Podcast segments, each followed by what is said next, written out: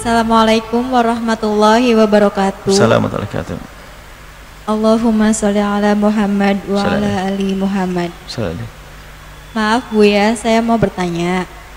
Eh, saya kan kerja di lingkungan non Muslim dan Lingkung- mengetahui lingkungan?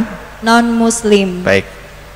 dan mengetahui kalau lingkungan itu mengonsumsi daging babi.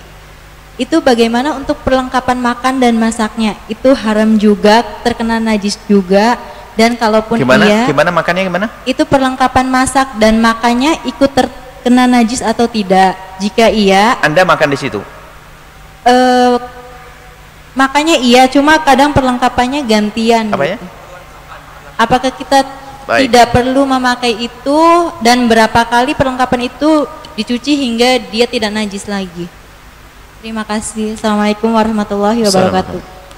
Kalau kita hidup di lingkungan orang yang non muslim kemudian mereka biasa makan babi anda tidak boleh makan babi jelas cuman pertanyaannya betul masalah wadah wadah jika wadah itu dalam dugaan kuat anda misalnya anda atau bahkan anda tahu wajan untuk menggorengnya yang goreng babi sama goreng ayam ya itu haram anda pakai. Tidak boleh. Karena anda melihatnya.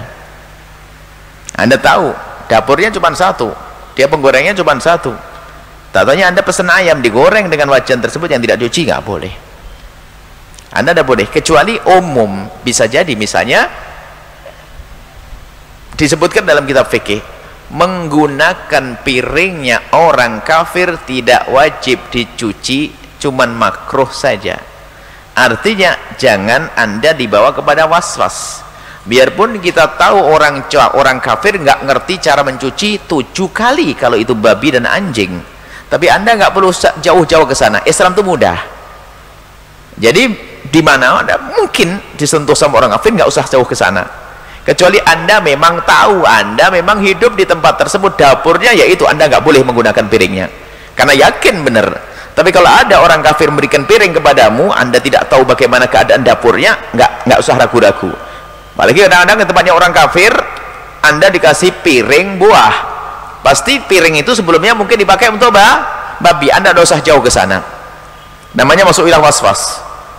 Jadi kalau memang anda betul melihat piring yang dipakai untuk babi dan tidak dicuci dengan benar anda nggak boleh pakai. Melihat dengan nyata. Kalau tidak melihat dengan nyata kita tidak dianjurkan untuk nyeleksi dengan detail menjadi hidupmu sengsara. Bahkan apa sih yang nggak nyambung misalnya ya?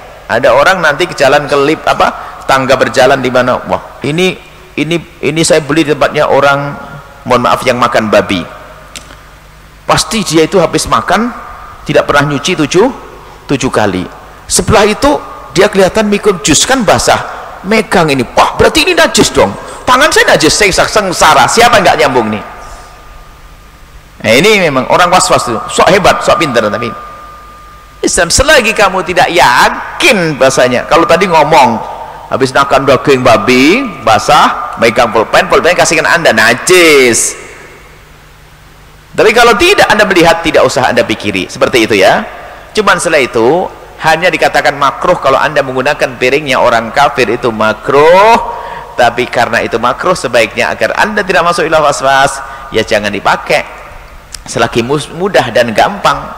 Tapi nggak perlu sampai repot-repot membawa sendiri nanti bawa piring sendiri nanti di pinggir pulangnya anda membawa piringnya orang yang jelas makruh gitu saja kecuali anda melihat betul piring itu digunakan untuk nata babi atau anjing maka anda tidak boleh. Seperti itu. Selagi tidak dengan jelas maka anda tidak usah masuk wilayah ragu-ragu atau was-was seperti itu. Wallahu a'lam bissawab